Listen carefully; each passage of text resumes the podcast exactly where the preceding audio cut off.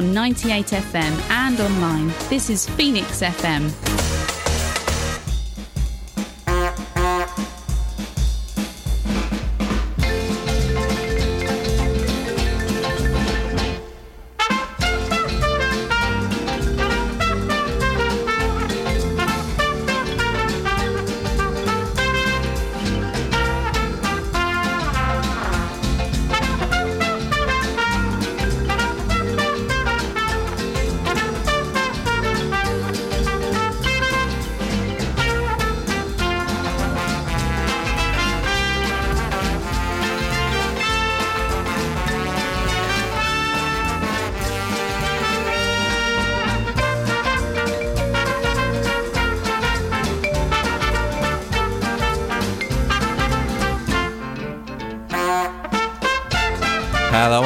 Welcome to another edition of the Orient Hour here on Phoenix FM with myself, Chris Hood. We're back with our weekly digest of the action in E10, and I'm joined in the studio tonight by a fantastic panel of Orient assistant coach Ross Embleton, former O Kevin Dickinson, from Ozone Dulcet Dave Victor, and hospitality host extraordinaire Barry Galvin. Plenty of questions and comments here already come in, but there's plenty of room for more. Get in touch via Facebook and Twitter. It's the Orient Hour, and you can also email the studio direct radio at phoenixfm.com. Don't don't forget you can find our previous shows on the Phoenix FM website, phoenixfm.com, also on iTunes and Android podcasting apps where you can subscribe and have the show delivered direct to your device.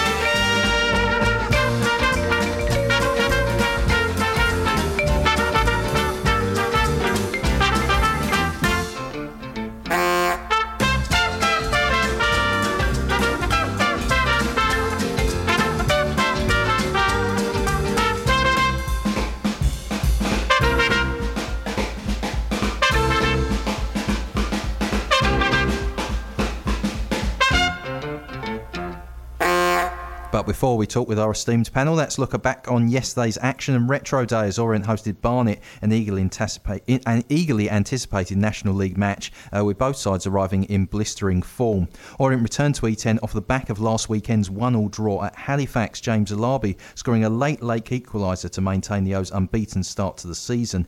In fact, Orient were one of only two sides to boast an unbeaten record after the opening 10 National League games, the other being league leaders Harrogate Town, two places and two points above the O's. After drawing their first two home games this season, Orient had won the last three against Boreham Wood, Dover, and Solihull, scoring seven and keeping three clean sheets. In fact, the O's have conceded only seven goals this season and been productive at the other end of the pitch, scoring 16, nine of which actually had come in the last 15 minutes of matches. Visitors Barnet sat ninth in the table, three points behind the O's, but with a goal difference inferior to the tune of a massive 10. Uh, the Bees had won their previous five, scoring seven and conceding only two, with three clean sheets. They conceded at a rate of a goal a game this season, scoring nine, and arrived off the back of their own 1 0 win at home to Maidenhead last weekend. A fourth minute goal from summer signing Josh Walker earning the points. Relegated from League Two last season, the Bees had appointed experienced campaigner and former O John Still as boss and started their campaign with three wins, a draw, and a loss on the road. And with plenty of familiar faces uh, greeting uh, each other on either side of the London derby, it was sure to be a great game. Onto the match itself, and Orient stretched their unbeaten run to 11 matches after a 3 1 victory over Barnet at the Breyer Group Stadium. The O's came out of the traps fast, Josh Coulson firing Orient into a 1 0 lead inside 11 minutes as he reacted to Charlie Lee's header. Orient should in fact have gone 2 0 up through a Macauley Bonne header, the striker denied by goalkeeper Mark Cousins. Uh, Barnet levelling things with a sublime Wes Fonguck strike in the 24th minute. Uh, Orient's confidence and flow was affected until the hour mark as James Alabi and Dale Gorman came on. A brilliant strike from James James Dayton, putting the O's back ahead before uh, Macauley Bonne finished it off. Uh, in other action uh, around the league yesterday, there was a 3 0 win for AFC Fylde against Aldershot Town. Barrow pulled out a uh, 1 0 draw away at Boreham Wood, both those goals coming in the last 10 minutes of the game. Uh, Salford uh, won 2 0 at Bromley, ended Dagenham and Redbridge 1, Chesterfield 1. Solihull Moors won 2 0 at Dover Athletic. Braintree Town uh, picked up a 1 0 uh, win at Gateshead. It was 1 0 between Hartlepool United and Eastleigh. Havant Waterlooville 1, Sutton United 2. Maidenhead United 3 0 victors over Halifax Town. Uh, Harrogate, the league leaders, managed to pull out a 2 0 win at Maidstone United. And Wrexham 4 1 victors against Ebbsfleet yesterday. Uh, so, after yesterday's matches, Orient sit third, still two points off Harrogate in top spot, and Saturday sees a massive clash as Orient travel to Harrogate with both sides putting their undefeated records on the line uh, in the only two undefeated records in the National League. After the match, uh, Ozone's Dave Victor spoke with assistant coach Ross Embleton. Well, Ross, thanks for joining us and congratulations. That was a great result and performance. Yeah, certainly. I think um, they've been on a very good run. It's a, it's a big club in this league and um, somebody that I'm sure everyone's expecting to be in and around the top end of the league by the end of the season. So the run that they've been on in recent times is credit to them. But I think we. Um, we started to, started well today. You know, we were, were fairly comfortable in possession, but knew that at half time we needed to take it up a notch, and I, and I thought we did that in the second half. And um, you know, we, we, we went from strength to strength really. And the substitutes again had a real impact. Uh, you know, they, you know something that's been re- repeated a number of times already this season. But wherever we've tried to close a game out, we've tried to you know increase the intensity and up you know up a performance to go on and win it. Or, you know, whatever the, the motive has been from from the bench in terms of the decisions that the gaffer makes to to put people on, the boys have come on and executed it. And I know they drive each other on. You know, it's something that we're all always talking about in terms about it being a squad game, but perhaps sometimes as a you know, from as it coming from staff, probably doesn't always wash particularly well. But you know, listening to the boys pre-match and, and, and you know in the warm-up and that sort of thing, everyone's urging each other on to have the right attitudes. There's good players that are missing out on the squad at the moment, but their motivation's been right. And I think Dale Gorman and, and, and James Alabi deserve huge credit for coming on and turning that game today in, you know, in, in that last little notch that we needed. The work rate was incredible. Yeah, fantastic. And I think, you know, James probably didn't have the start to the season, and I'm sure even now he's, you know, he's not in the team he's starting, but he hasn't probably performed to the levels that he would have wanted. Uh, but the one thing that we keep sort of saying to him is, like the bare minimum is come on, make an impact, ruffle people up. He's a big, strong boy. We know that you can unsettle teams whether you start or whether you come off the bench, and I think he done that perfectly. Well, I say perfectly, but obviously a goal would have probably been the perfect one for him, but he, he did that. But then at the same time, I think also as well, Dale Gorman got us ticking that little bit quicker. He just give us that freshness and that, that extra little edge in his passing to get us get us moving perhaps a little bit quicker than maybe we were in the first half. Three contrasting goals. Charlie Lee very significant in the opening one. Yeah, was it a header across the goal for Josh tapping yeah. in at the far post? Got yeah. caught up a little bit in it, but yeah, it was, it was um, well worked. You know, set piece. We've, we've been good from set pieces this season, and we've um, we've managed to, to, to, get you know a number of goals from, from free kicks and corners. So I thought it was a well guided header to the far post, and if I'm right in remembering it, I haven't seen it back yet, but Josh just guided it into the into the top corner. So yeah, not nice to get a goal like that. Smashing strike from James Dayton fantastic. And I think James has always got that threat. I think he showed after he scored the goal that he can go on your right foot. So now that puts that element of doubt that when he does chop back onto his favourite foot, gets you into positions like that. Fantastic execution into the top corner. I was sitting right behind it, so to see it fly in the top corner was fantastic. Well, a little bit of a strange uh, thing to go from a recording to uh, two of the gentlemen in the studio tonight. Uh, Ross Embleton joins us, uh, Dave Victor, as well as Kevin Dickinson and Barry Galvin. Uh, Ross, a rare uh, post-match performance from you. What's what's the story there? Why you why you been wheeled I, out today? I got an airing, didn't I? Um, no, the gaffer just said to me, that, "Was it something that I, I wanted to do?" I've um, probably not had the experience of enjoying too many after match interviews that are, that are of a positive nature. So uh, it was nice to go out and um, and you know uh, answer those questions after after a good positive performance. And uh, well, 24 hours have passed since since that match, and the emotions have died down a bit. So what about the feelings of the match uh, now? Very positive, obviously. You know, you know, overall with with how the season started, but certainly yesterday I thought. Um, I didn't think the halves were drastically different in terms of the way that we uh, applied ourselves in the game. I thought there was a hell of a lot of control on the game in the first half um, without perhaps hurting the opposition as much as we probably would have liked. Um, but I think what has come with last season and being in the, you know being and learning about the league a little bit more is that sometimes teams come to us and it's you know the run that we're on at the moment especially teams are going to come and try and make it difficult and I think even though Barnet got themselves back in the game they sort of sat back and slowed the ending of the first half down. So it was really important that we come out and made a mark and increase the intensity to try to get through them a little bit quicker. And I thought second half we, we really did that and we were we were very aggressive and probably unlucky not to get a few more. Well, Dave, um, Orient now undefeated uh, in 11 this season. If you count the, uh, well, we're going, we'll count the last game of last season, 12 if you count the victory over Gateshead. And couldn't be going much better at the moment. Well, it was Retro Day, as you said at the introduction, and it felt like a vintage performance. Over 5,000 yeah. at Brisbane Road. It, it, was like the good old days, wasn't it? Yeah, very much so. Yeah, I think it was. I think like, it's great to see that. I thought it was a great, great day. Uh, you know, looking around, seeing a number of different shirts and and that sort of thing around the ground. I thought the, uh, I'm really impressed with the two pages or sent pictures in the middle of the programme of, of James Dayton and James Brophy in the, in the in the old kits. I thought that was fantastic. So that was a really good feel to the day. But as Dave said, there, good crowd, good performance, positive result. It was, it, it you know. Like it was in years gone by. I, I thought Kevy was going to say he was very impressed with your interview in the middle of the programme, which obviously he was as well. You cut me well, off. Obviously, obviously. obviously. Um, ignoring the soaring sales of the program that resulted from you being in the middle of it yes. and looking resplendent, um, it was a professional performance by the lads yesterday, wasn't it? Uh, yeah, I, I, thought well, especially second half was probably as well as we've played this season. I think for, for an hour it was it was quite an even contest, but the last thirty minutes I think it's probably as, as well as we've played. And to be fair, we'd probably have been harsh on Barnet, but really, if we'd have taken the chances we created, it could have been five or six, couldn't it? Let's be honest. So you think that the, the best performance that Orient have put in this season that well, you've seen, only, obviously? We only see the home games, obviously, mm. we don't go to the away fixtures, but of the home games, yeah, I think it's as, as well as we've played this season. I think second half, as Ross has already touched on, we, we moved the ball quicker, and that led to us creating more opportunities. But yeah, I think it's as well as we've played this season and uh, Barry four wins in a row at home as well now, and that that is a massive turnaround for how things have been last season, the season before, and in fact the last few seasons. Yeah, definitely. I mean, what's it been now? It's been what 15 months since the new owners have come in, and it's felt. Yesterday we were saying in the hospitality swim we was doing man of the match, and the kids were up there, and Kent was up there, and Joby was up there as man of the match, and everyone was smiling. It, it really felt like for the first time since the dark days that we had the, the club back, if you like. You know, it's oh, been a it's been a process, obviously.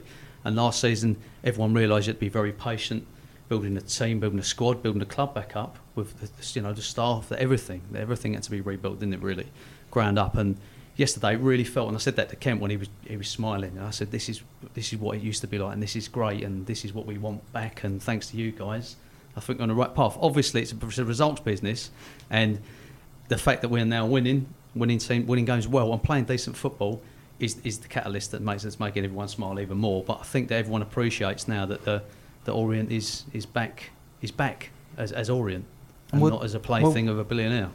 Ross, do you think it's is there anything particular that's gone into that big change at Brisbane Road, or is it just is it something I don't want to say surprised, but something that's pleasantly surprised you more than anything, anything else? I'd, I'd like to think it's not a surprise in terms of you know the work that goes into to the performances each each week. Um, we were obviously very conscious of our record at home last year, and if you want to be successful at any level, you've got to be successful at home. It's, it's the building block that that you need in terms of going away. It takes the pressure off of away performance. You can go away. You can be a little bit more conservative, and, and you know have that um, at times I suppose view to try to get a point and and if you know depending on how the game evolves, you can you know open up and try to go and get free. But at home, you need to be more expansive. You need to be more aggressive. I think last year we underestimated certainly from from my own perspective, but I think a number of the boys would say the same thing: is we underestimated the league in terms of how teams would approach games at Brisbane Road. I think a lot of us took for granted the fact that it was a glamorous place for a lot of people to come and play football at. It's you know it's the best ground in my in my opinion in in the league.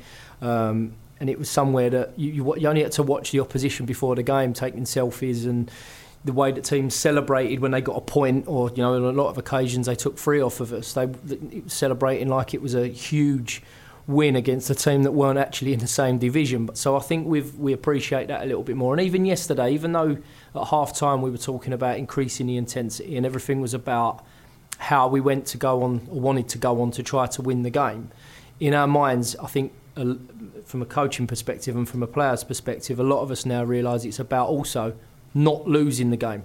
Last year, we lapses in concentration, giving free kicks away, corners, we let in sloppy goals, and then gave a team who were already coming for just a point an incentive to try and hang on to a point or, or, like I said already, sometimes three. Well, was, was there a tinge of disappointment then? We mentioned obviously the record and now it's four wins in a row at home. Was there a tinge of disappointment about a couple of the draws. Obviously, you don't want to lose at, at, your home base, but was there a couple, little bit of disappointment with the two draws to start off with? Yeah, I suppose so. I mean, we touched obviously before the show started, and we talked about how impressive we thought Ebbsfleet were when they came to us at the start of the season. Um, I still think, although they've not been on a great run, there'll be a team that are in and around it at the end of the season. Um, we, I don't think we quite got going really until the first half properly as a team in possession of the ball until we went to Maid, uh, Maidstone. Thought we were a little bit hesitant, we were a little bit nervy, whether it's expectation or, or whatever that was. I don't know exactly the reason why. I thought we were very aggressive without the ball, we defended well, but we never really imposed ourselves in the first three games on the game with the ball. Um, and then when we went to Maidhead, we seemed to just find a little bit where we relaxed a little bit more. Uh, sorry, I keep saying Maidhead, Maidstone. We relaxed a little bit more. We looked a little bit more composed, and there was a little bit more thought about what we did when we were in possession of the ball. And I think that's when we started to impose ourselves a little more. So to answer your question, yeah, disappointed that you don't pick three points up on occasions, but at the same time, we didn't get beat. Um, Kev, digging deeper into the game, and, and Orient, they came out of the traps incredibly fast and, and did look in that first 15, 10, 15 minutes to really be overwhelming Barnet. Yeah, and, and to be fair, if, if Macauley scores, which as I'm sure he, he knows he should have, and makes it 2 0, it's, it's a different game. And then within a minute or two, they go up the other end and it's 1 1. And then you've got to start again, haven't you? But yeah, I think we've started slowly some games at home, haven't we, this season? And we've picked it up second half.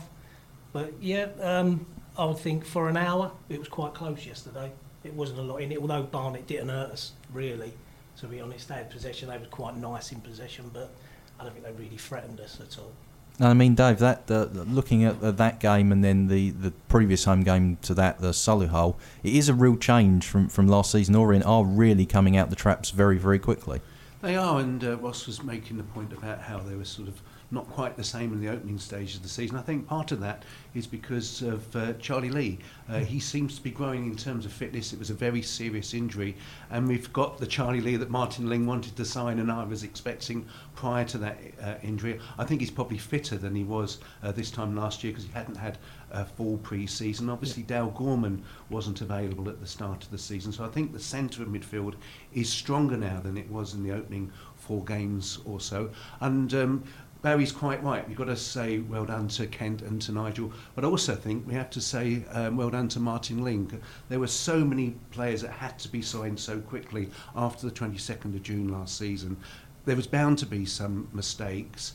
I think now we're just beginning to see the quality of some of those signings. We all knew about Macaulay Bon. I don't think we saw the best of Craig Clay last season, we, and um, I think recent episode of this show we were talking. Uh, I heard about uh, the virus that he was having mm. to hmm. play through. Uh, Joe Widdowson looks a much better yeah. player this season than he did uh, uh, certainly for stages of, of last season. And James Dayton, we, we missed him for so much of last season, and what a strike yesterday! Oh yeah. And uh, sorry, I think the other one is Josh Coulson as well. That massive, yeah. you know, because he, he was in the team, out the team, back in again towards the end of the season. That one sort of gets misplaced, but it is that. And I think with him and some of those people, although Dates and those and Joe Widdowson sort of go under the radar in terms of their personalities, but the way that they are around the group is huge and in exactly the same way that, that we all see with George and, and we know and we know with Josh Coulson they lead naturally like that. Charlie Lee's got the same sort, comes from the same sort of mould, but they're all very, very good, strong characters which you need to.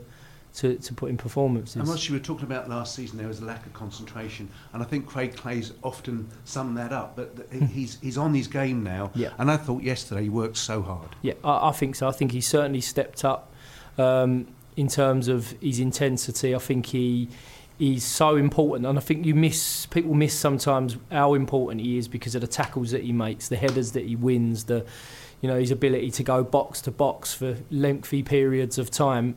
And then I also think eh, credit to Craig is he's cleaned up a little bit more in terms of what he does on the ball as well now, and his his ability on the ball is that little bit tidier than perhaps we saw from him last season. I, I think actually, Chris, we, we must be one of the hardest working teams in the league, and obviously we haven't seen everyone. And the fittest when, as well. When we haven't got the ball, yeah. I think that's a big uh, difference from last season. You know, when we haven't got the ball, we work incredibly hard to win back possession. Uh, unbelievable difference from last season. I think, I think two things. Yeah, I think you're spot on. It was the biggest thing that when Justin came in, it was yeah. the biggest thing that he he demanded, and training has gone through the roof in terms of the intensity that he expected, and it was a bare minimum. Yeah. Um, you know, so training was very, very intense. And someone like like young Levi who's come to us from Palace. I think some people come into that environment and like, whoa, what is this all about? And I, I think anybody would, wherever they would come from, because he demands that intensity from every day. So therefore, you are fitter and quicker. And then the other thing as well is. It was used as an excuse a lot last year, but it was realistic. Is the fact that we never had a pre-season. Exactly. So someone like even Joe Widdowson, who was with us quite early on, probably only got a four-week pre-season. So, and that it's another thing that gives us an opportunity to be better and at what we do. it's no coincidence, is it, that we're scoring a lot of goals late in games Yeah. from like the 60, 75 minute onwards. We've done it ever a lot, and it's obviously down to the fitness. There was a lot of games last year. Sorry, Chris, and I keep going on, but I think there was a lot of games last year where we finished strong, but we were always chasing and trying to get back in it. Yeah. Whereas now we're in it Yeah. and we can finish strong. So it's Yeah, like if you're the opposition, you must start to think, well, hold on a minute, this lot have got another gear to go for the last 15, 20 minutes. And you were talking after the game yesterday about uh, the impact the substitutes have had, Yeah, and that's definitely. been the case throughout this campaign. Yeah. And again, a contrast to last season. The bench is really strong, and the Yeah. squad is so much Squad stronger. stronger. Yeah, and much, don't- you don't want to take anything away because everybody was here last year. A lot of them were here before that, and they've done fantastic things for the club to keep the, the place going. And and again, the same for last year when we were really scrambling in terms of players not being fit and that sort of thing. So it's not taking anything away, but we have upgraded in terms of the quality of those players that, that, that come on that are ready to play. The, like I say, the mentality of them is, is, is of a really good standard, and then when they come on, they're, they're making an impact. So Well, it yeah, has been noticeable, isn't it? Every game this season, that when we've made substitutions, they've all had an effect on the game and they've all made an impact. Again, yesterday. And I with the two think, you know, like, it's really important, and, and, and I noticed it yesterday.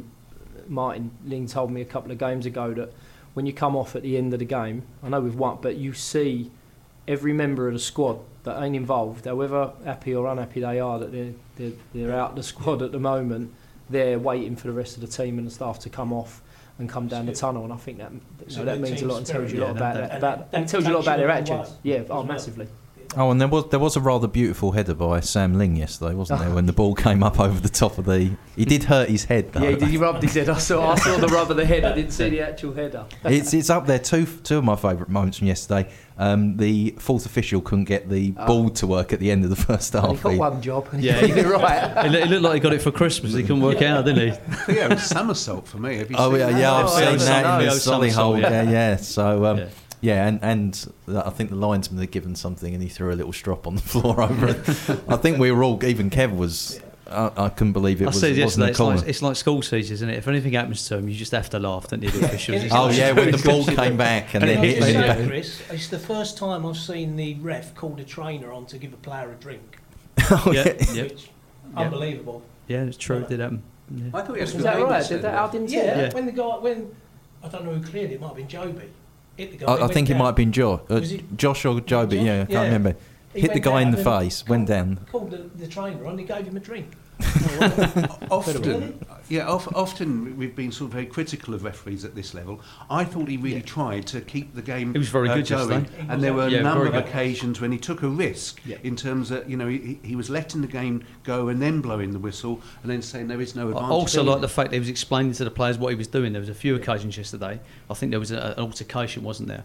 And uh, someone blew, and, and as he blew the whistle, everyone went to have a go. He said, "Hang on, I'm going to explain to you what I'm doing." You could see him talking to people, and, and they all he calmed it all down. Yeah, there's a couple of talkings too. He was very good, He the referee one of them. I yesterday. Yeah, and you we were quick to think when you Very get good. that that response from a from a referee, then whether he, you agree with him or he's right or wrong, I think you, you, you respect the, The fact that respect, he's, yeah. he's Yeah. gone out of his way to do that. I think we've had, I think the problem's been on occasions this year. You've read up about a referee. Always look out to see if we've had him before and how bad he was when we Yeah. had him. But when we've had a few, it's been this is his first game in the National League. This is his second game in the National League, and by no means should we get any preference as to what we get. But you think for someone who's having their first game in the National League to do Leyton Orient with five and a half thousand in front, it's a big ask for someone, Yeah, and I think right. it's, you know. And although the half-time ball didn't work, I Mm. think it's probably better that it didn't work than actually putting the wrong figure. yeah, yeah, yeah, oh, blimey, I thought at one stage he was just going to hold some fingers up. You know? it's like this.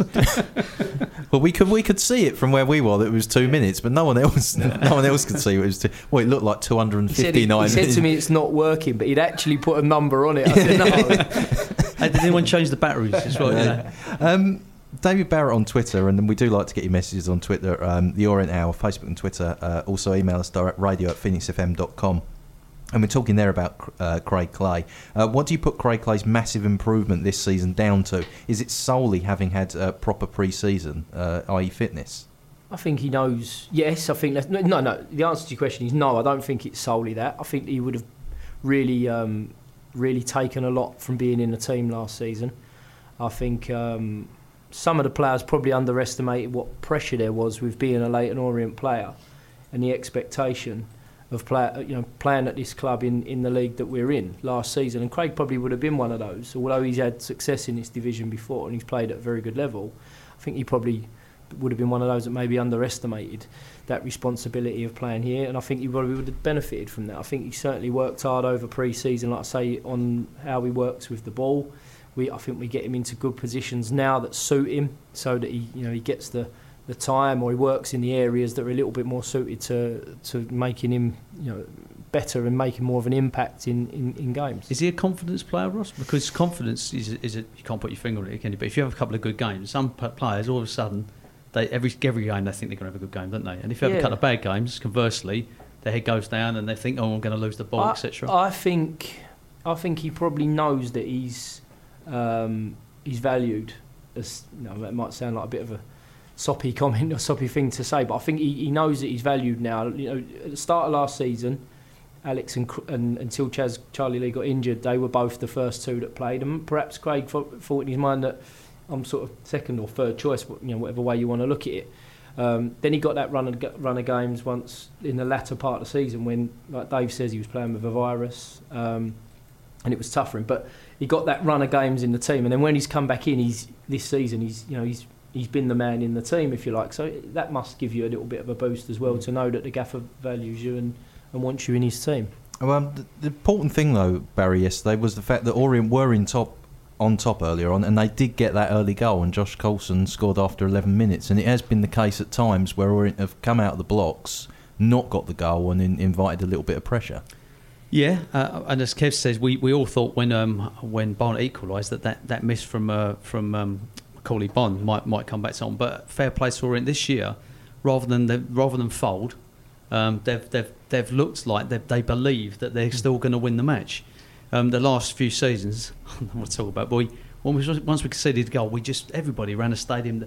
The, obviously, everybody. Well, oh, we're going to lose the match now. We're going to concede. We're going to concede another one, and the body language and the whole atmosphere. But now we've got that winners mentality, that belief that comes from having a good team, a good squad, a good you know a, a good pre-season, etc.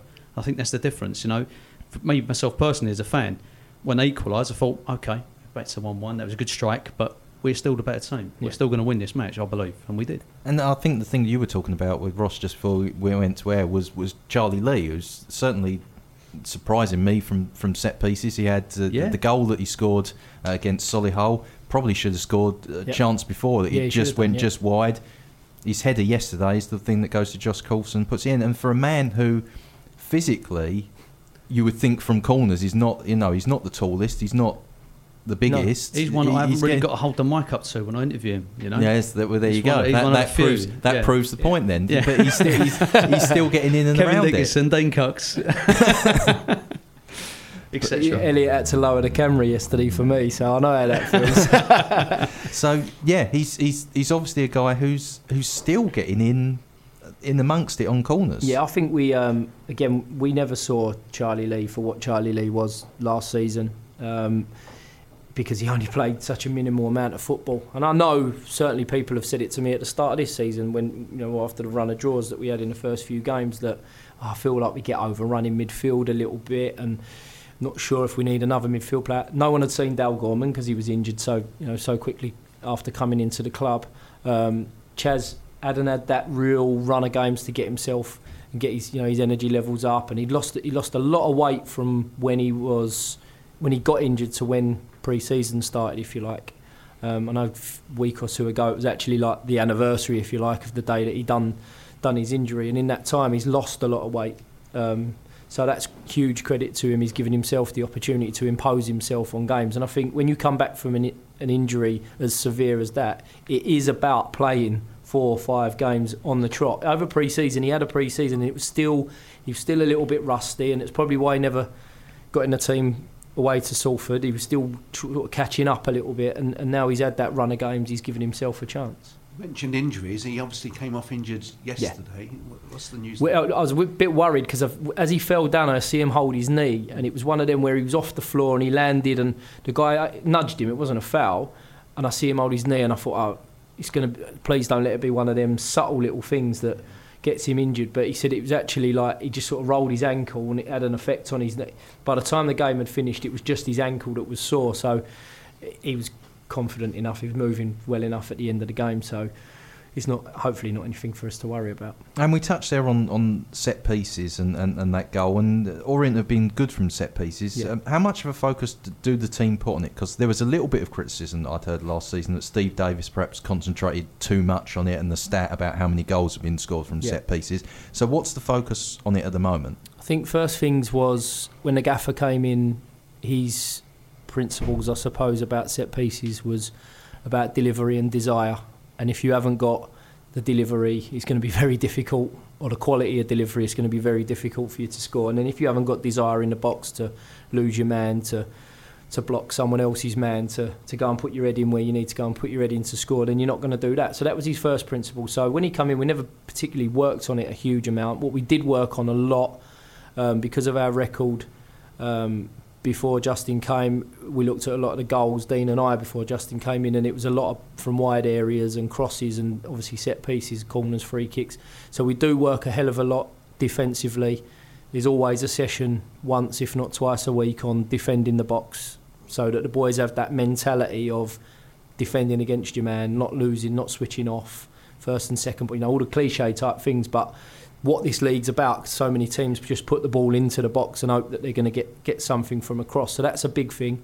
Sec- the, from an offensive point of view, Webby does a lot of work in terms of informing the boys. He looks at a lot of the information with, with Joe Austin, our analyst, on what they might do set pieces wise. So they'll cover whether they like short corners, things to the far post where their real big threats are. And then uh, again, from an offensive point of view, he outlines to the boys exactly what we go type of runs that we make. And then obviously it's down to them once they go on the pitch to be aggressive enough to lose their men to make the right runs. And then for Jobi, for James Dayton to put the ball into the areas that we're going to be be dangerous from. So it's a, it's a number of different things, but I think you know the work that, that Webby's done on that. We, we we work on it in different ways through the video, and then other times we'll we'll walk through them and that sort of thing. So there's a number of different ways. We want to keep it fresh and, and, and new for the boys, so it doesn't become stale. And I think that was probably something at the beginning of last season that that we certainly were guilty of. Is is spending too long on it. And um, Charlie Lee was quoted by uh, George Sessions in the East London Advertiser this week, Kev, talking about the lads doing the horrible stuff better. Do you do you think that's that's right? Well, yes, it is. Certainly, we've just touched on that. We're saying like how hard we work when we don't have the ball. Unfortunately, it's part of the game, isn't it, Chris? It's not all about passing it nicely. You've got to be uh, difficult to beat. You've got to win the ball back. You've got to work hard.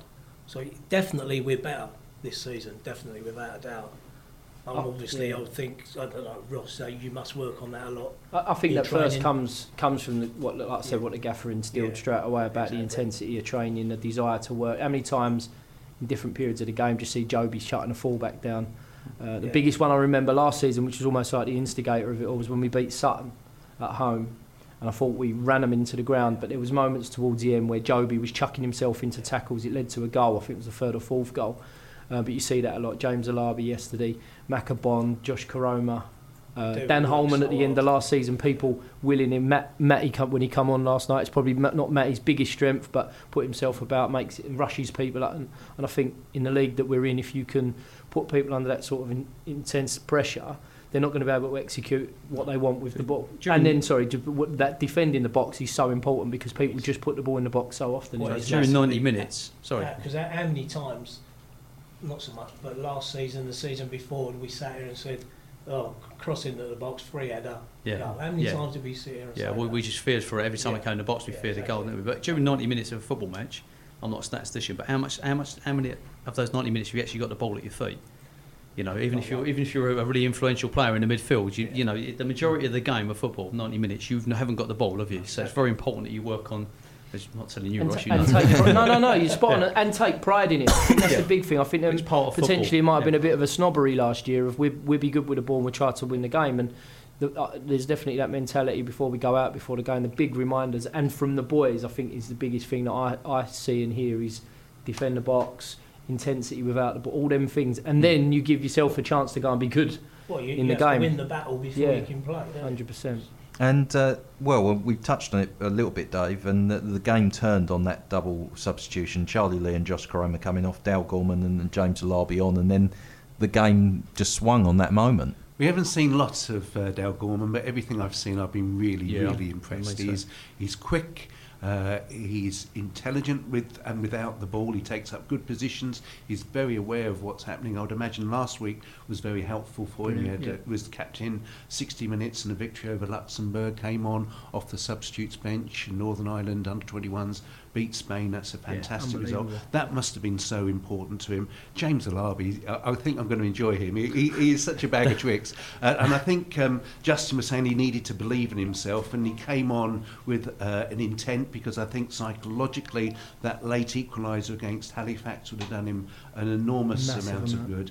Uh, and you got the belief. There was one instant yesterday when he got into the penalty area. I think twice he looked up, trying to find the angle, and in the end he went for goal. But yeah.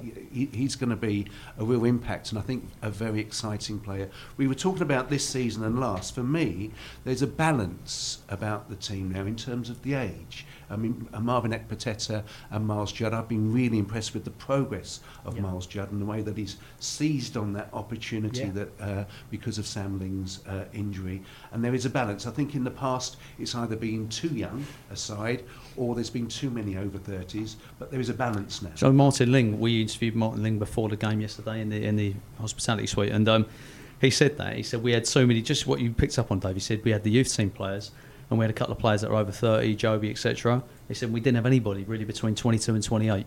It's sort of the prime of their footballing years, and that's what the players they were trying to identify to bring into the club. So you, I think you've hit the nail on the head there, mate. And uh, well, talking about James Al- Alabi, and I think you were you were quoted in, in the paper uh, earlier this week, Waltham Forest Guardian, and, and about his attitude and, and his application, and he just he came on yesterday because the, the strength, the hold up play, just generally making a nuisance of himself, and that brought everyone else into the game. Yeah, very much so. I think um, when he got when he got sent off, which was was foolish, you know, in terms of the tackle that he went in for at Gateshead, and probably some frustration off the way the season had started for him. But I'm sure it would have been understandable a little bit if he'd have come in with his tail between his legs on the Monday Monday morning and and you know perhaps felt a little bit sorry for himself. But he didn't. He come in with a real desire and a proper attitude to work hard and, and I was really really impressed on that Monday in a small group at training how he imposed himself and pushed his chest out and said I'm going to have another go at it. Last year was such a tough year for him and I, I when I when I speak about him within the staff I talk, talk about him in a similar fashion to how we found Abu Adams when he came here last year. Abu had forgotten how to play football in terms of he'd been sat around in you know, 23s football, gone out on loan, sat around, never really been involved, never played a huge amount, come back and, and almost lost his identity as to what he was. And then as he started to play more games, he got that back. And I think that's, that happened to James. He had a tough year last year. He, he was signed at a big club, never really happened for him. Then he was farmed out here and there and probably lost his way like that. And probably came in at the start of the season and and didn't really give us or show a lot of people in games exactly what he was about. So we've been talking to him about that and his attitude and his intensity. Like I said about about training, he's got to grips with all of that now. And, and I think yesterday he come on and showed off the back of coming on and getting a really really important goal for us, but for but for him personally, he showed that little edge and that, that bit between the teeth. And I'm not sure anyone can cope with a lad like that putting themselves about like in the manner that he did towards the back end of the game. If, you, if you're a defender and he comes on in that with that frame of mind, I don't know how you cope. He's a with new. Tahui, isn't he? Or a, or a Jabbo. or a Jabbo. Someone like who just causes a lot of problems for the opposition defence, yeah. Well, it, he missed a couple of great chances yesterday, Kevin, and did a couple of times he had the chance to, to put someone else in, and it, the, the pass was just a just a tiny little bit awry. And um, if he had the element of that game yesterday, it, it could have been a cricket score, and he could have had a couple. Wild card, I think, had to go down as his performance yesterday. Yeah, no, it was a good performance. I think we spoke earlier, didn't we, in the season when he first came and he was in the team then, that we wanted him to be more aggressive uh, because he seemed like a gentle giant. I mean, he's got all the attributes. He's big, he's strong, he's quick. that's what we wanted, a more aggressive performance from him, which we got yesterday. Okay, maybe a bit more composure in front of goal. We could have got himself a couple, but that's what we want. That's what we want from him, isn't it? You know, on a regular basis. Um, we've got a question in from uh, Matt Roper, and uh, it tallies up with another little question as well. A question to Ross Does Ross believe that the unbeaten run has come about because of far more cohesion between the team, and that we now appear to have a squad that is far less fragile than last year and have winners' mentality, or is there something else that you can identify? That's been followed up uh, earlier on by uh, the gentleman Kent on the forums. What the most important factors contributing to this early season good start? He's given a few examples to get together togetherness of the group, fitness, confidence, new signings, the Brisbane Road pitch, or all of the above. Great answer.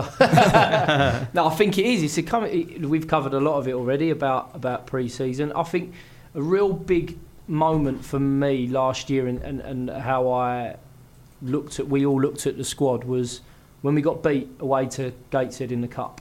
We could have. I think there was about nine, ten might have been 11 games to go, league games. And I remember looking, thinking, right, this is, from, for, from a staff's perspective, we can use this to build for next season. But then you also need to look at the mentality of the boys to say, right, there's, there's that amount of games to go. We're not going to go down now in terms of how, we, how things had been turned around. We wasn't going to go up or get in the playoffs. So what was their motivation going to be? And, and we spent a lot of time as staff in any meetings that we had and, and, and like when we was looking at the opposition, always talking about this season, about building for this season and how we were going to use every game between then and the end of the season to be ready to come back for this season. And I think the boys grabbed that with both hands. And then we went to Gateshead on the last game of the season, and we obviously we come off the road and we lost one or two games and, and drawn. It will never we never we never won the last 10, 12 games of the season, but what there was was that little bit more desire and understanding about building for the for the next season. So we come back with a real positive vibe about about the beginning of this year. Um, and then we went to Gateshead last game of the season, and it was like, wow, one team in a place above us, and we come out like men possessed. In the final game of the season, the sun was shining, everybody was ready to go on holiday, but we come out really, really aggressive and run all over them, if you like. Um, and it gave me a real good feeling about exactly where we wanted to get to and where we were by the time the season ended. So when we came back, it was like we didn't need to start again. We needed to have a good pre-season. We needed to keep everyone fit. We needed to get everybody organised in the way that we wanted to play. But the preparation had already started, and all of those factors that whoever's just answered the question for me on there just said are all big factors. You know, Colin had a real tough time with the pitch last year because of the years of neglect that the pitch was probably an outcome of so many other things that had been neglected. But in his job, he was never going to going to save that pitch or have it to the levels that we wanted to. So it was always tough playing at home. It wasn't a reason why we, particularly why we won or lost on occasions, but it's another little thing that we've added that the club have done really, really well in order to give us a chance to, to perform properly. So I think all of that, a lot of those things there, and like I say, the preparation that went into the back end of last season, and then the boys sort of signing up for that, if you like, and not doing what perhaps someone like Eastleigh, with not a lot to play for, seeing the season out, we went, no, no, no, this is where, we, where we've got to use, use it for, for next season. I've got a question for you, Dave, coming from uh, Robert Demander on uh, Twitter. A question for Dave Victor. Does he still think his commentary for Jens Janse's goal against Blackpool is his finest work? uh, this weekend, Jens scored a goal. This weekend's quite quite a severe haircut made it onto my top five list. And after this, many years of listening to uh, Dave from Stockholm, first of all, talk us through the quite a severe haircut comment. Um, well, I was talking about Charlie Lee. Oh, okay. Uh, but I think uh, Robert enjoyed the fact that it was we were playing Barnet. Okay, oh, okay, right. I, I understand that there was a, a complaint um, for the Halifax game.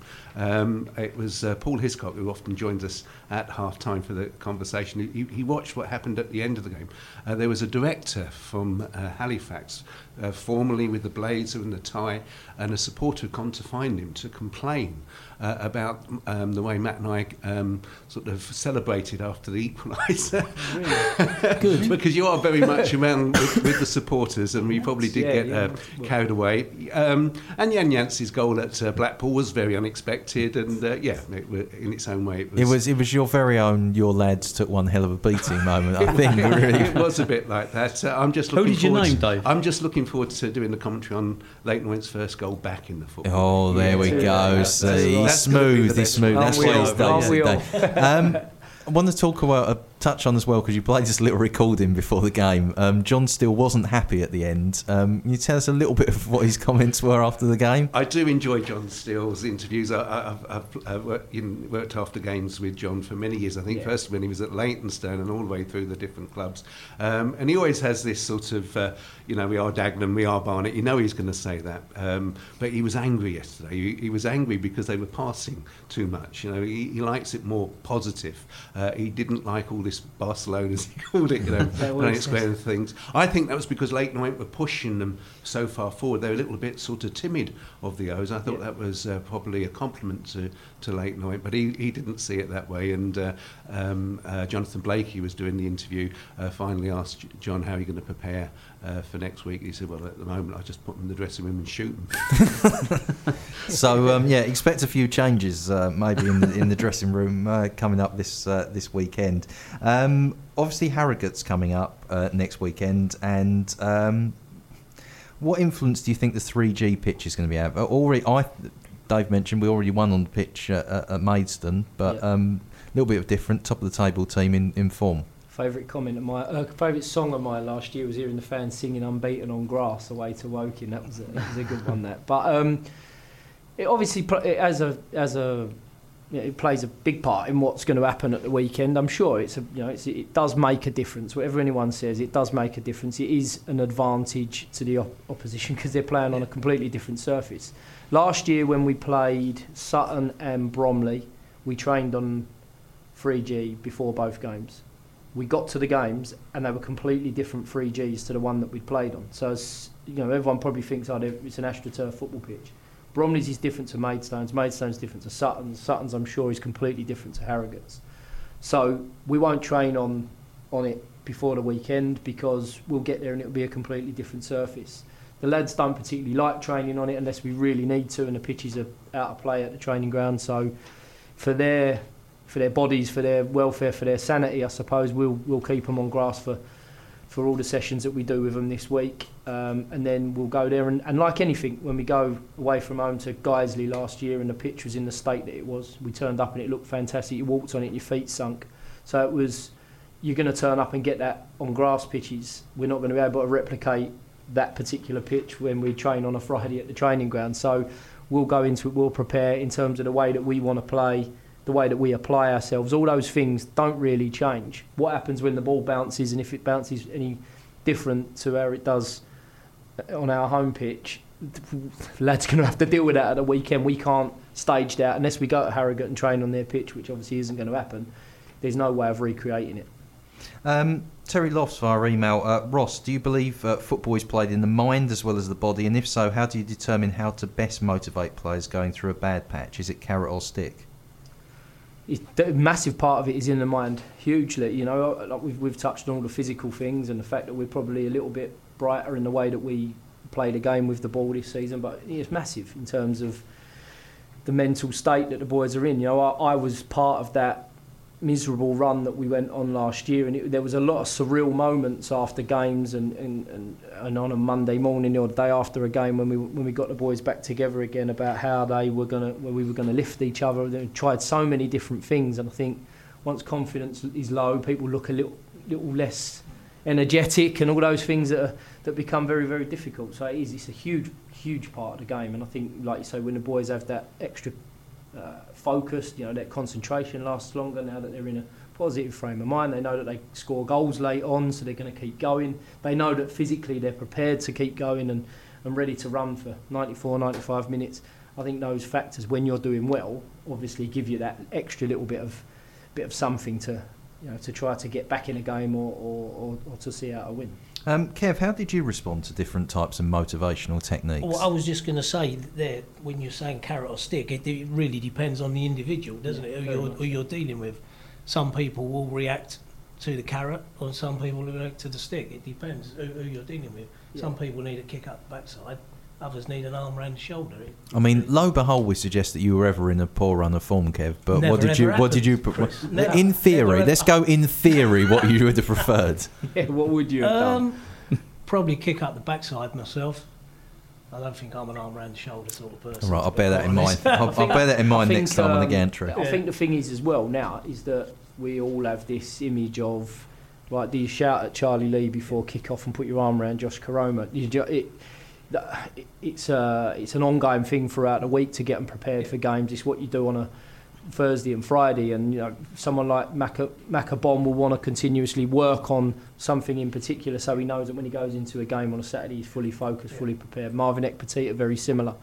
Um, Charlie Lee probably needs to be a little bit more pumped up. Joe Widdowson keeps himself to himself. The image you see of Joe He looks very out on the laid back, pitch, he's always laid back. That's yeah. his persona and that's his attitude. Dean Brill is screams his head off in the change room exactly the same way he does when he's out on the pitch. So you can't like yeah, exactly the same as what Kev said. You can't blanket all of it, and you can't do it all on a Saturday, quarter of an hour before kick-off. It's an ongoing thing throughout the week to make sure everyone feels in the way that they need to feel to go out. If everyone's got a different sort of reaction, I understand it, obviously, but pre-match, right, when you're in the dressing room and the music's pumping out, blaring Yeah. out, who chooses the music? Josh Koroma. Josh Koroma. Josh yeah? Koroma, um, Juddy had a go at it last year. It was useless. Yeah?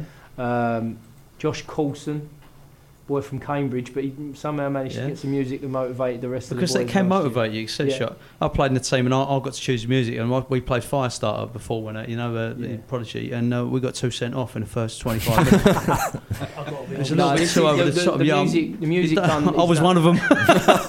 The music's done by Josh Koroma now, and Right. it, I, I wouldn't say that it's on my uh, it's on my phone, but it's uh, you know you, you get used to it, then you start to learn the I'm words. But I don't know funny. what I'm Can singing. you imagine John Sitton, our, our captain, with the playlist? what on Firestarter?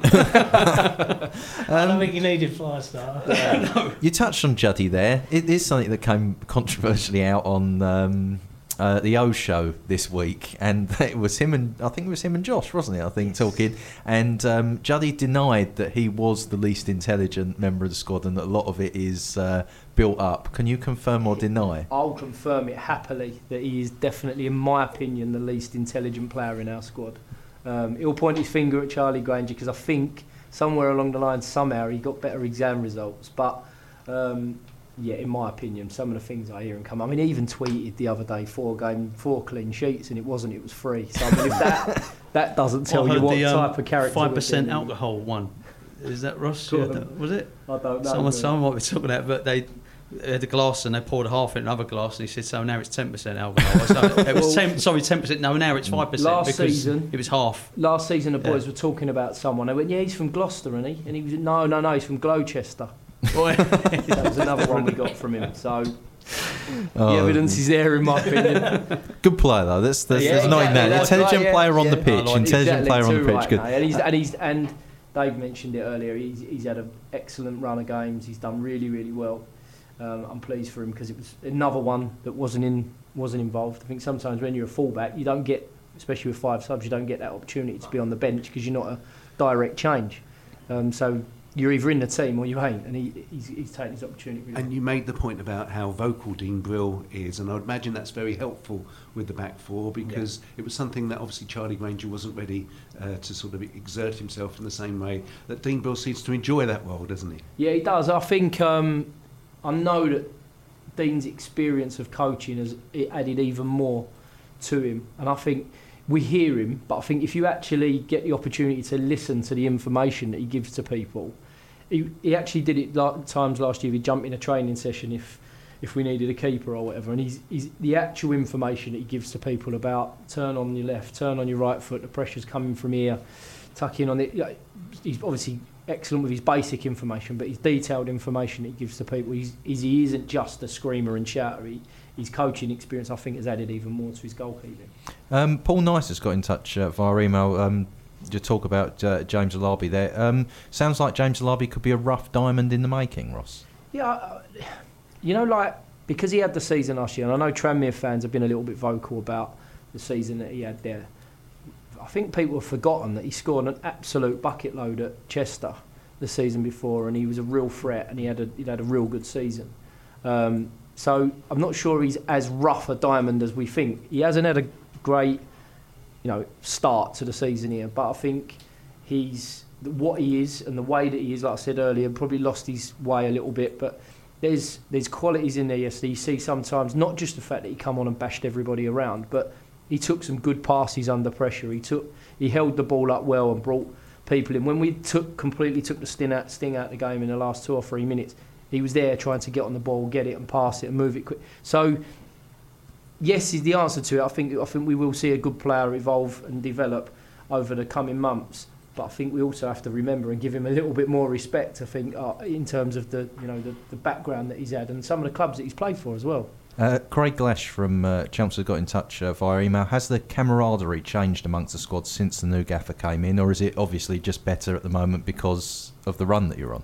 The, the camaraderie has been very, very good. It's always been, it's always been a good group in terms of you know sharing that sort of camaraderie together and and and the atmosphere was always good. Even though even when we went through you know that that rough tough time there was still a there was no real bad characters really around the group. It was just i think a little bit more trying to unite that group a little bit more trying to bring that, that group together to help that flourish and try to develop the the attitudes that, that, that we've had this season so far. The player we haven't mentioned tonight is Jobi McAnuff, the skipper. Yeah. And, when you were talking about that, um, the camaraderie, he is a natural leader. He doesn't just shout at people. Often you see him talk to uh, Josh Koroma after you know uh, he's clearly disappointed with something that he's just done, and he sort of he's constantly t- talking to the younger players, and Yeah. he, he leads by example, doesn't he? He is as good a, a player. I think you know to, to talk about him as a professional takes away the edge of how good he is as a footballer. He, I mean, he, he played at the level he has. You have to be top class, but he is different class in everything that he does. He's never has a down day.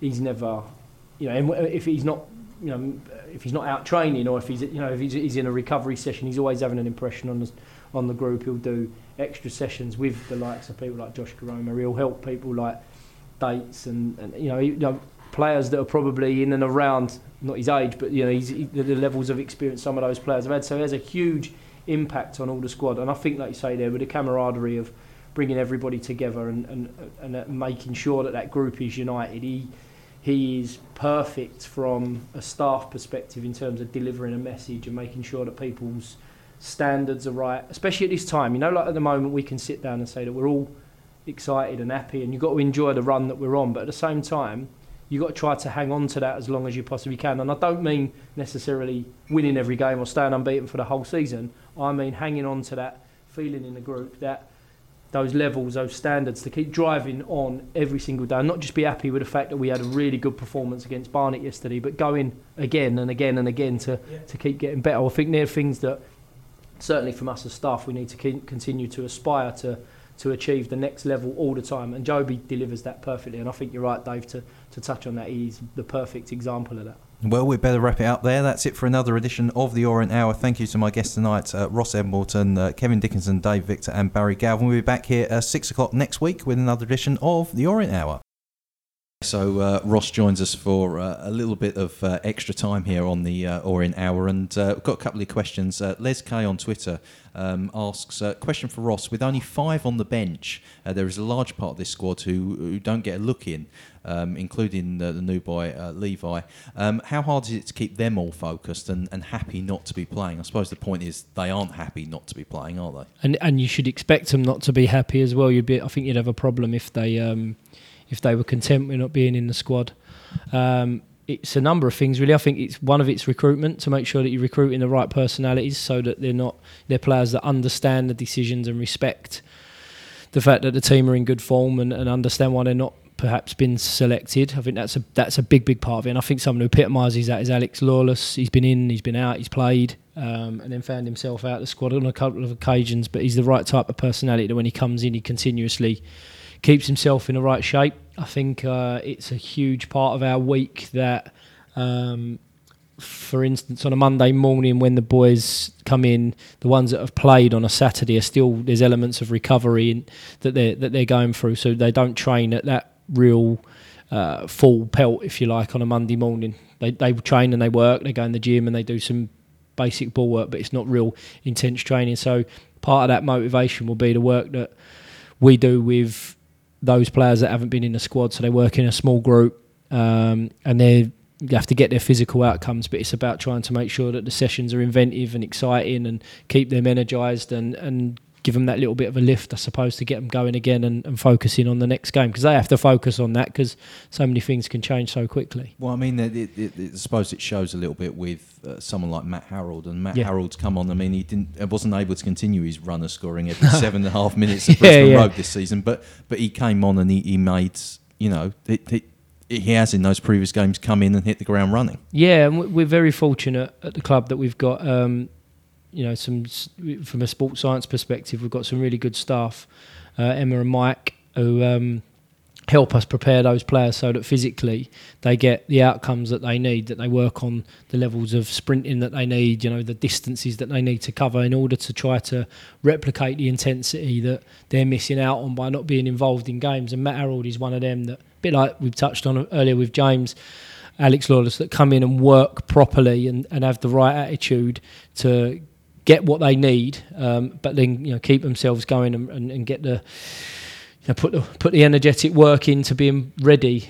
So as soon as it's changed or as soon as they're called upon, they can come in and they're physically capable of doing it. Well, um, I think it showed with um, Matt Har- Harrold was doing a, a warm down routine Yeah. after the game yesterday, and there was a lot of there was a lot of um, work. It, it seemed to me a lot of work on was it the calf or the, and the, the groin and the hamstrings, hamstrings? Yeah, where the boys are holding. Yeah, Yeah, yeah. yeah. So they're like um, they're exercises that give the boys a little bit more strain and and and you know, push their hamstrings through for a certain range and certain movement to make sure that they, you know, it's an area that's continuously developed. Um, ar- sometimes after they've been fatigued that they've worked or they've played or they've run, and what you'll also see is like, for argument's sake, yesterday, Al Lawless, Levi, and Ruel were not involved in the squad um, they run before a game so that they they're topping up all the time. So sometimes they do it before. Someone like Matt would do it afterwards. Um, if we play on a Tuesday night game, we still train on a Wednesday morning, so the boys won't run before or after a game because they're being on a Wednesday morning, and we can work them intensely um, to give them the, again those physical outcomes that they need to be prepared. And and, and it's and it like I say, it's not just about getting physical outcomes from training. It's about preparing everybody mentally so that they're they're in the right mindset if they're called upon to get back in the squad and, and perform like Matt has done when he's come on. Um, Charlie Lee was quoted uh, in uh, George Sessions in the East London Advertiser this week saying, uh, We're not allowed to bet on football. If we could, I'd never bet on this league. Uh, we go back into the changing room after every game and look at the results, and you have to laugh because there's no way you can guess some of them. Uh, every game you have to take on its merit. There are teams who overachieve on days and then some who underperform on other occasions. So you just need to be ready to perform as well as you can, and hopefully that way you always pick up points. I mean, is it we, we talk on this. It is an incredibly unpredictable league because I don't think anyone would have predicted necessarily Harrogate to be leading the, No, the league at this stage, and uh, as many people who would have hoped for Orient to go 11 games undefeated is Yeah, no, and that, well. that's um, that's really positive that, that these clubs like ourselves that are still unbeaten because it, you know that randomness that's in the league. It shows that you know we can put together a good run of consistency. So I think certainly that I think there's a lot of teams that have started the season well, but because two or three of us have started extremely well, it's um, probably dampened down some of those some of those teams that are probably happy and content with us with the starts that they've got off to. But there is a lot of that. I think there's a lot of um, little bit like you know some of the points that we touched on earlier in terms of the underestimating at times what, what the league can be about, the brutal the brutal fixture program that comes with it. I think it's 14 games before the end of September. You know, we're very fortunate. We've talked a lot about the quality and of the squad and the personalities within ours. But if you haven't got that, the randomness can can come even more because you haven't got the luxury of pulling people, as we found out last year. You know, to our own you know, with, with some of the negative results that we had. So I think that as that does play a big, big, big factor. And and, and like I say, I think it's a massive thing for for Harrogate to do what they've done. They're a well-backed club um, in terms of the you know the, the, the some of the quality of the, some of the players that they've got there and, and the money that, that, that they put into to their playing side of that. That probably goes unnoticed sometimes because it because it is Harrogate and we all don't know a huge amount about them. I think it also shows that thing of momentum again that, that we've talked about. But a team that have had success last season coming into a new league, often you find that you know some teams that go from the National League to League Two, they have that extra little step there when they go up to continue with that momentum. So that's probably a, you know another big big thing that Harrogate have got on their side and they've managed to hang on to. Now we were talking about obviously the, earlier in the show some of the guys who you know, you've got the substitute guys pushing on the people who are in the first team and people out the squad pushing them on. Um, we saw James Brophy and uh, Sam Ling yesterday. were just Yep. behind uh, the dugout. How close are we looking for those two? Very, um, probably more James in terms of how close James is is now. Um, he trained. What days was it? It was Wednesday and Friday last week. He trained um, fully with the rest of the group, where we didn't need to hold him back or pull him out. Obviously, he's not at the levels of fitness that he needs to be, or sharpness, should I say, um, to to be ready to play. But we've got a reserve game coming up this week, and we're really, really hopeful that James is going to play good amount of minutes in there to give him that opportunity to be, I suppose, up for selection, if you like. We'll see how he comes through that first period of time. Uh, Sam's has been a real stop start and frustrating one for him. I think he felt probably just before we travelled to Halifax that he was nearing a return to being in the squad. He actually came into training um, for a day or so this week, but was still suffering with a amount of pain in, in, in the injury that, that he's picked up. So it's been a bit stop start frustrating for him. He come out with me and done some extra work on Friday just to see if he could push it onto that next level, and he was still suffering some discomfort. So we're hoping that that might have settled down over the over the weekend with some additional work that he'd been he would have been doing um, while everybody else was preparing for the game, and hopefully he comes back in tomorrow. You know, a little bit closer to being back in training, but he's probably a little bit further away than, than James Brophy at the minute. And uh, and Big George, are we looking a couple of weeks? Yeah, I think so. We're probably up to about five, six weeks now with George. I think the estimated time was five, was six weeks further from now. From no, from when he was injured. When Sorry, was and then um, I think the original estimated time was about eight, nine weeks that he would have been back into training. So we're nearing seeing him. We're seeing him out every day, running a lot more with the with the physios, um, in order to get him a little bit fitter and to put his hamstring hamstring through that strain to see how um, how much more it can take, and that'll continue to to increase. And hopefully, if he continues on the right path, then we'll start to see him nearing nearing the squad in the next couple of weeks. And uh, well, it has been an unchanged starting eleven for the for the last seven, and it's a difficult balancing act, isn't it? Because you can't drop some of these players, but you've got guys like James Alabi, we saw yesterday, Dale Gorman, they're fighting to get in the team, but it's a winning team. You can't. Yeah. It's difficult, isn't it? It's, it's a catch twenty two, really. Very much so, and you don't want to just force change just because someone's not at a run in the team, or you want to get somebody on the pitch. Now, sometimes tactically, you might be going away from home, and you might be playing in a you know against a certain team with a certain strength, and Dale Gorman might suit being in the team over somebody else, and you know, likewise with, with Matt and Josh Koroma, James Alabi, those sorts of changes might become a little bit more realistic because of the ta- you know, like I say, from a tactical perspective. But when you're on a run like this and people are confident and we're scoring goals all over the pitch and we're defending defending in the manner that we are, there's no reason to change it. And I think when you look at um, teams that have success and go on runs like we have done this season,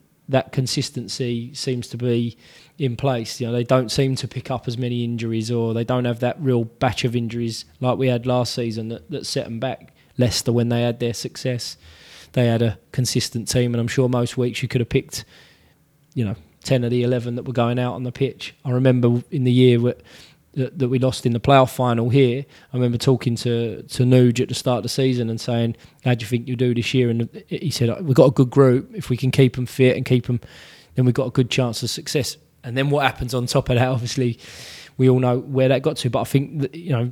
For people to familiarise with that, I think if you've got a consistent team out on the pitch each week that are performing to the levels that, that we are at the moment, the, the, the team picks itself, if you like. Um, Paul Fish on Facebook uh, got in touch to say um, expectations are running high now. Um, we will uh, hit a rough patch at some point, probably. Could Yeah. go the whole season undefeated. You don't know. Uh, is there a plan to manage that and keep things in proportion? I mean, talking not just in case of a loss, but is there?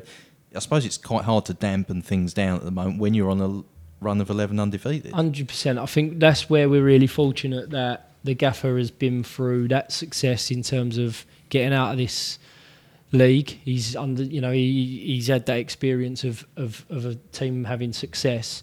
So therefore, he would he can call upon that experience at Newport as to how you manage people's expectations. I think this is really key times where people like Jobi McAnuff, Josh Coulson, James Dayton, number of others who have had success of perhaps winning this league or winning other leagues or having success of, of getting promotions, that they can help manage the expectations and not let people carried, get carried away. We have to enjoy the fact that we're so many games unbeaten. We can't talk it down. You know, I keep talking about trying to aspire to be more and get better and build on what we've got. We want to do that, but we have to enjoy the fact that we've had such a good run. The answer to the question is we don't plan for what happens when it goes wrong. The, the, the you know, cliche that, that you know is probably relevant at the moment is is, is this about the next game? I had a, text on Friday night so asking me, "Oh, if you beat Barnet tomorrow, it sets up a really good game away to Harrogate." No, it was about the Barnet game. Let's beat Barnet, then we'll worry about what happens in a good away game and a big game in the league against Harrogate next week. We've done that. Now our focus from now to the weekend is about trying to set up a plan and a structure as to how we go away to Harrogate and, and, and get a result there. So it's a as much as it's cliche and probably not the answer that people want to hear, it is about the next game. Obviously, we have a view in our mind of knowing that when we went to Chesterfield, we had a period and a series of games coming up with all teams that were in quite good form. We knew that. That was part of what we were coming into, but it is for us. Look at the next game, try to win it. Now, if that goes wrong and we get and we don't continue the winning run, then we'll address it in the manner that we need to, and you you analyse that particular performance to make sure that you're ready for the next one. Um, it's something I wanted to, to, ask about, and it's a it's a weird sort of um, thing with kickoffs in, in the National League because there seems to be this common thread, and you notice it watching a lot a lot of Orient games from last season, this season. So from kickoff, the ball's passed backwards. It goes to someone who's acting almost as if an, an NFL quarterback, yeah, yeah, and yeah. the ball's booted towards one of the fullbacks, and then that's how the game starts. It's a couple of times I've been surprised it hasn't happened. Is that something that's prepared, and, and what's the logic with that? I sort of think um, it's discussed, probably not prepared, but it's discussed in terms of we were talking about earlier, wasn't we, about how we've started games. Now, getting it and kicking it back to the other team isn't a method that anybody would particularly say is the right way to go about it, but I think it's an opportunity to get into the opposition's half, to try to put them under a little bit of pressure. If they misplace the header and it goes out, if we kick it and it goes out and they get a front, it gives us a chance to get them in an area of the pitch where we perhaps compress them and try to win the ball back in their area of the pitch. And I'm sure that the motivation from, from other teams is to try to put you on the back foot a little bit. So I would probably personally want to start the game and us to have the ball and work our way up the pitch. But I think it's probably like a bit of a mindset really that, that, that you stumble upon by being in this league of right, let's not put ourselves under any needless pressure. Let's not try to pass it across the back and build an attack, make a mistake, and then all of a sudden we're defending from from our own kickoff. Let's put the other team under a little bit of pressure, and it gives us a chance to sort of build and try to get some momentum on the other team. Um, Neil Irvine on Twitter. Uh, question for Ross: uh, Is it true you were a fan of the club and still are a fan of the club? And uh, if so, what is your earliest O's memory and most favourite Orient moment that you've witnessed? Um, I, God, I remember my dad bringing me to a Chelsea Orient game here, uh, here at, at Brisbane Road at the time. Um, I haven't got an outstanding memory of my first game, but it, the club was always something that my granddad followed Leyton Orient. My mum's grandson, my great granddad, who obviously I never met, was was a huge Leyton Orient fan, and and at his funeral, the the, the, the procession started outside, or the stopped off outside the ground, and in in terms of you know, him having that memory around the club. So it's always been a club that's, and and being here has been part of my family, um, and then uh, obviously. I started to go on football camps and the football in the community, you know, courses that they ran. So from the age of sort of six or seven, I was always around the club, if you like. And obviously, then when I left school, I started to coach, and I played for the club as a centre of excellence player from the age of 11 and got released at sort of 15, 16. So I'd always been around the club. I had a Barry Hearn season ticket, you know, all those sorts of things. So I haven't probably got one outstanding. That was my first game. This is where I went. Like I say, I remember my dad bringing me to a, to watch a, I don't know, it was a friendly or whatever it was. Really, as a you know, as a real youngster, but like I say, more more sort of a, something through the family that's evolved rather than um, rather than one p- particularly outstanding. And uh, I just wanted to, to get your comment. I mean, um, David Mooney's now left the club, Yeah. um, having parted company with the club. Uh, I just wanted to get your comment on, on Dave and, and, and the reasoning behind why, why that was done. I think um, Moons would be the first person to sort of hold his hands up and say that the season never worked how any of us wanted last season.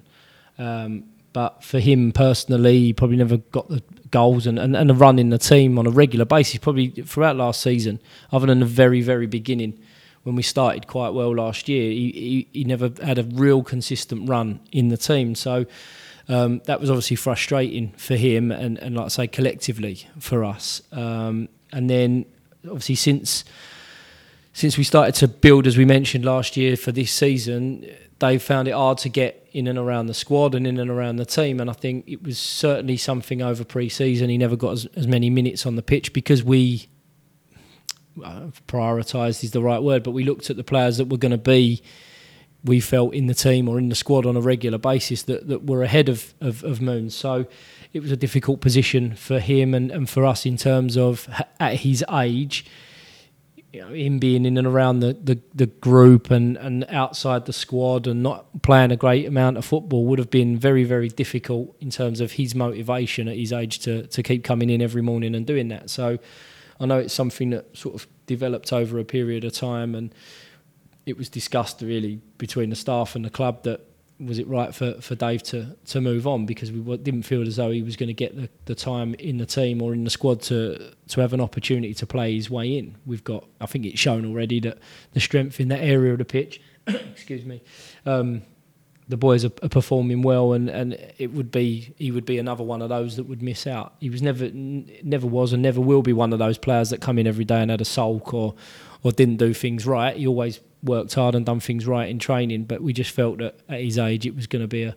real tough challenge for him to continue to come in every day without that motivation of, of actually getting in the team. But do you think he's still got something to give at National League level or National League South level? Yeah, I think it would depend on the team. I think we all know the type of footballer that Moons is, and, and you know the qualities that he's got. I think you need to be able to give him the ball into his. He's not going to, although he's a willing runner and a willing worker. It's not something that jumps out as one of Moons's real strengths. He, you need to give him the ball, and he needs to work in the final third and come off of people and, and, you know he's got a good touch and he'll he'll bring other people into the game. And, and I think you would if if he were to continue to play in this league Moons would need a, a team that were going to help him you know get into the game like that. And I think it was something probably that he found hard here. We play with two out and out centre forwards we really put a lot of responsibility on them to work hard and running behind and press the opposition. And it was something that we we, we didn't feel that Moons was going to be able to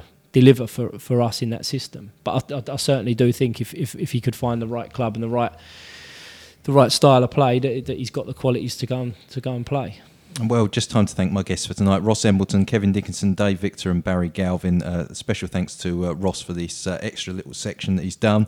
Uh, to Andy Gilson, Paul Golder, Steve Roach, and Elliot Byrne for making the show possible. Uh, to all you out there for listening in as well. As I said, we'll be back next Sunday at 6 with another edition of The Orient Hour.